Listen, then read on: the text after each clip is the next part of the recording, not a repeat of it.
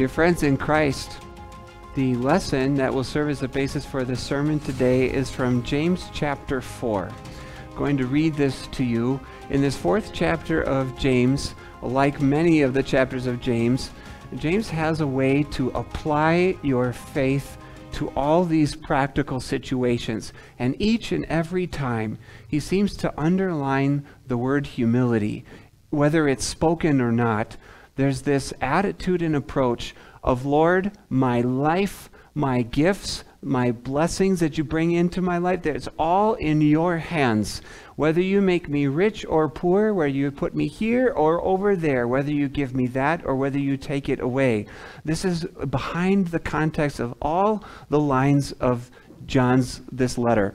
And so we're going to see that here today too, especially as we think about how we speak about our brothers and sisters. James 4. Submit yourselves then to God. Resist the devil, and he will flee from you. Come near to God, and he will come near to you.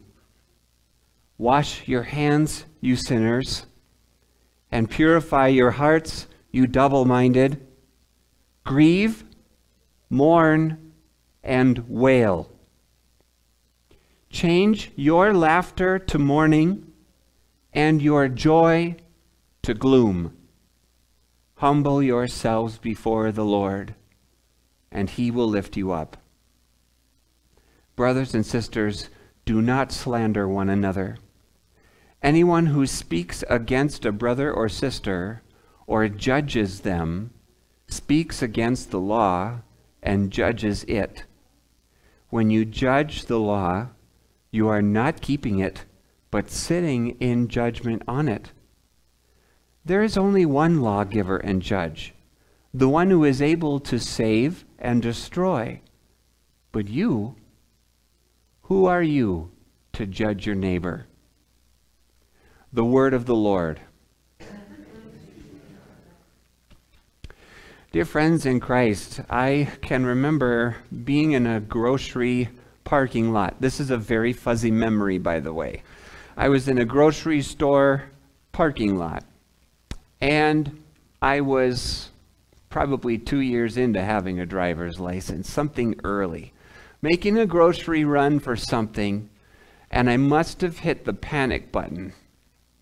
But you know, I was either walking in or out of the store, I don't remember. But I was walking, and I remember walking and think somebody's car alarm is going off. And I wasn't obviously facing my vehicle, and you're just thinking, boy, somebody is really letting that one fly. And you're kind of looking around a little bit. There's obviously noise, but then I turned and I kind of had to take a second look. Oh, that's the white minivan I drove, the one that belongs to my parents, you know, driving the parents' car. So there's the white minivan with its lights going off. And I think this was a first time for me. So I'm going over to the car and I'm wondering, how do I turn this off? And I'm hitting the panic button a couple more times, kind of thing. That didn't help, by the way. It wasn't until you, you know, you're like pulling on the handle. I'm trying to talk to the car and say, it's, everything's fine. You know, settle down. And none of this worked, of course. I had to hit the unlock button, and then everything turned off. And all was well and peaceful in the parking lot once again.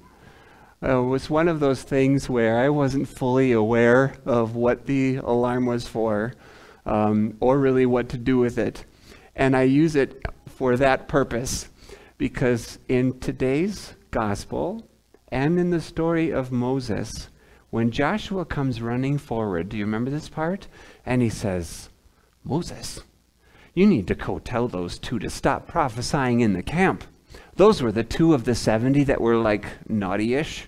Like, why didn't you come, Eldad and Medad? You were summoned with the 70 to the tent of meeting. Everybody, all the other 68 were there, and you guys, you, what, you don't respect Moses enough to show up? But the Spirit caused them to prophesy anyway. And Joshua says, No! And then you have the disciples. Hey, we caught this guy driving out demons. Like, shame on you, driving out demons. In Jesus' name. In your name, Lord. But he's not one of us. So we told him to stop immediately. and we're ready to receive our award for such good disciple behavior, telling him to stop. What's going on? I want to put these pictures together in a way that says to you the disciples and Joshua were not aware of an alarm they should have been hearing. And you can tell when Jesus responds to the disciples or Moses and is going in a completely different direction. And when Jesus looks them in the eye and says, If your right hand causes you to sin, cut it off. Are you like pulling out your hair wondering, what are these scriptures about today? How does this all make sense?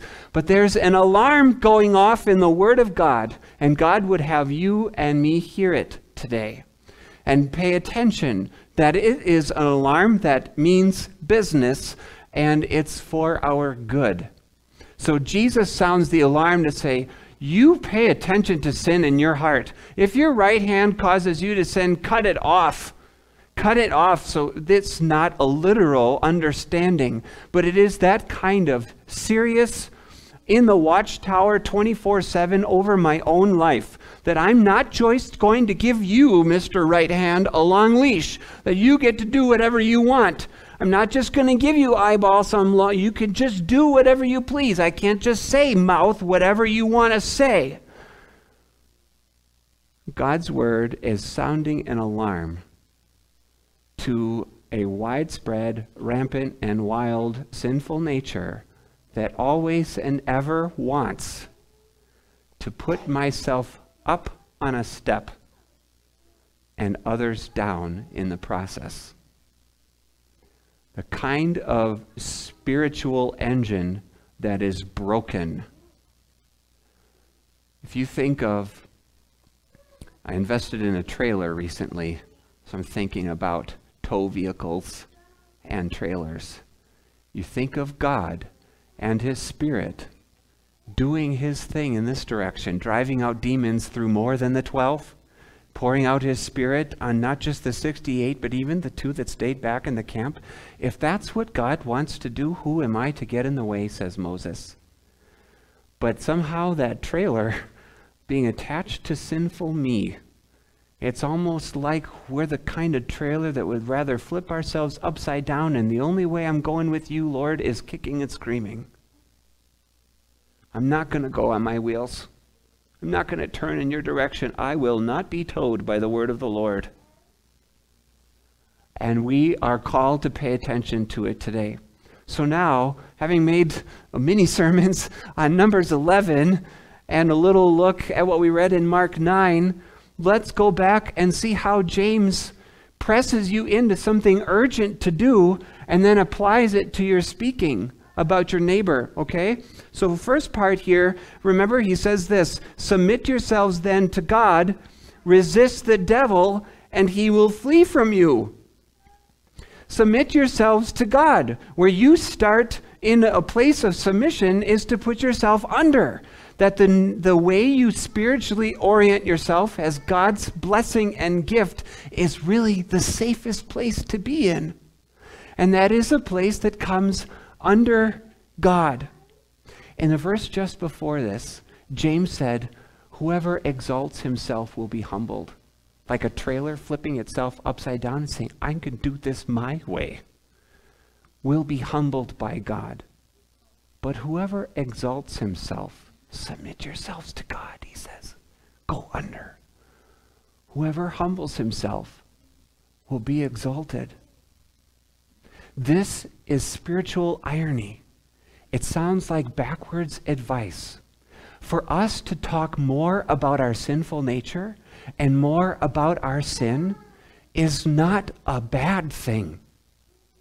It is God's good law at work. Submit yourselves to God is to be transparent humbly before Him as He leads us to confess what we otherwise wouldn't as he leads us to recognize alarm bells, alarm bells, alarm bells, where we otherwise would not say there's an alarm. And we'd be confused spinning in the parking lot. That's somebody else's vehicle. You tend to walk around, and this is the alarm, okay? I'm sounding an alarm. We walk around thinking everybody else should be on alert. Everybody else is the problem. This person really has it bad. Boy, God has a lot of work to do with you, not so much with me.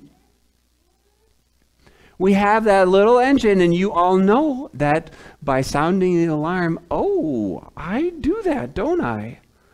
A little engine that finds whatever narrative, whatever story, whatever looking at you, the disciples say, He's not one of us. What's wrong with not being one of you?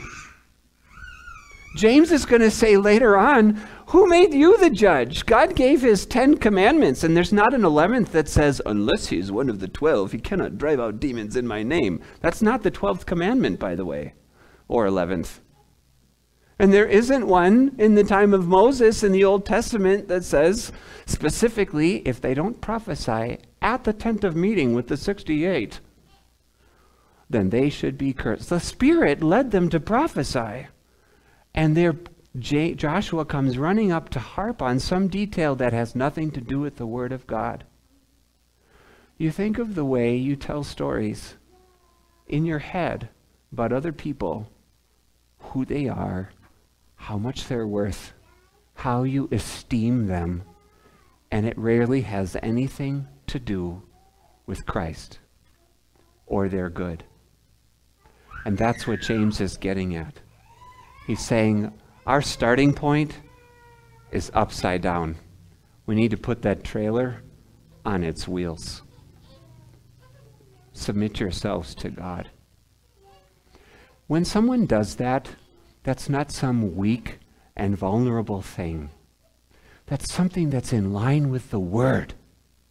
That's something that's in line with God. That's a trailer on its wheels. sounds backwards. But that's why James would say, resist the devil. His lies are there where you do this for yourself all day. It's like, yeah, I did that better than you did, didn't I? I, I said that better than you did, didn't I?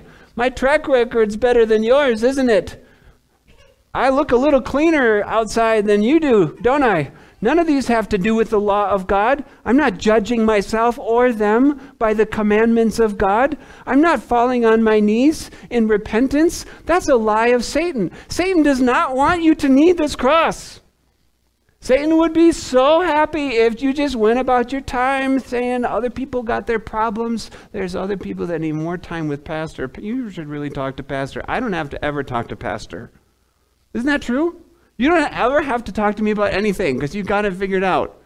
The devil would keep you far away from your help, from your God.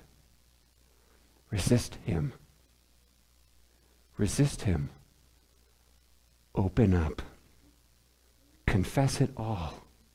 Submit to God. It's not a bad thing, it's a wonderful, wonderful thing. In the place of God's transparency, the place where God sees and knows everything, including more than you. And still, for all that you are, and all that you think, and all that you've done, God loved you as part of that world. You and the people you think you're better than. You and the people all around you that he gave his one and only Son. The devil will flee from you then and there. And in that drawing near to God, I told you this whole series, we're going to learn what it is to draw near to God, that the cross would be on my heart. This is learning it one more time in the view of how we judge and esteem our neighbors. So often it's just for me to get a leg up. It's just for me to stand a little taller in their presence. It's just for me to be better than those I work with, better than those I live by, better than those I go to church and sit next to. Let it all die. Go away. Satan, get away from me and get away from the members of Living Savior. Draw near to God, and He will draw near to you. That needy soul, that sin sick soul.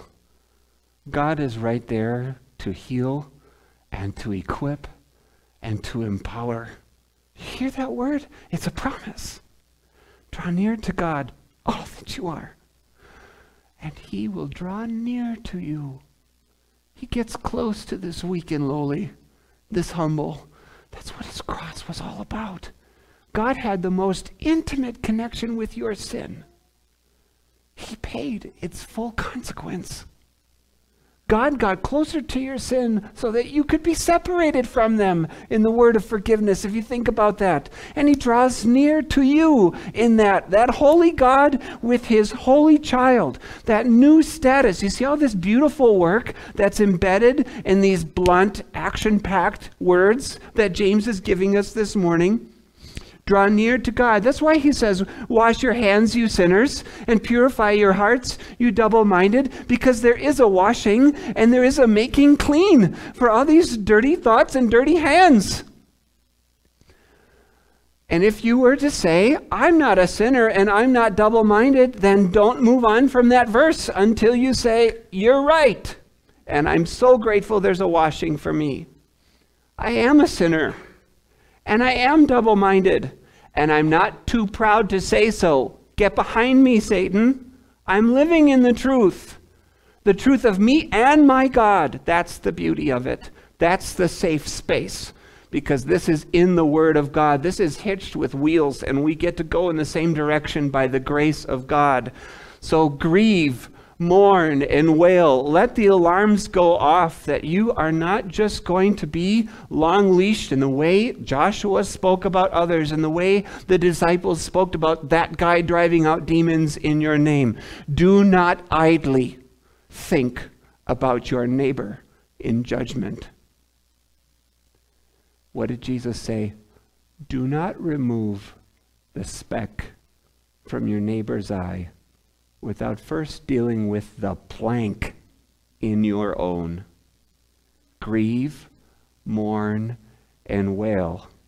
Because as long as we're in this world, we have alarms that need to sound for our sinful nature. Every day, you and I have something to weep about in the sin we see, not just over there, but the sin I see right here. I turn my laughter. It doesn't mean you can't ever laugh. It doesn't mean you can't ever rejoice. It means don't give that right hand some sort of easy street party to sin. Turn it around. In the name of Jesus, for the sake of truth, and live there. That's the main point for today. And I hope you recognize its utter beauty, especially in the blood of Jesus that is so mixed in with every line coming from James' pen.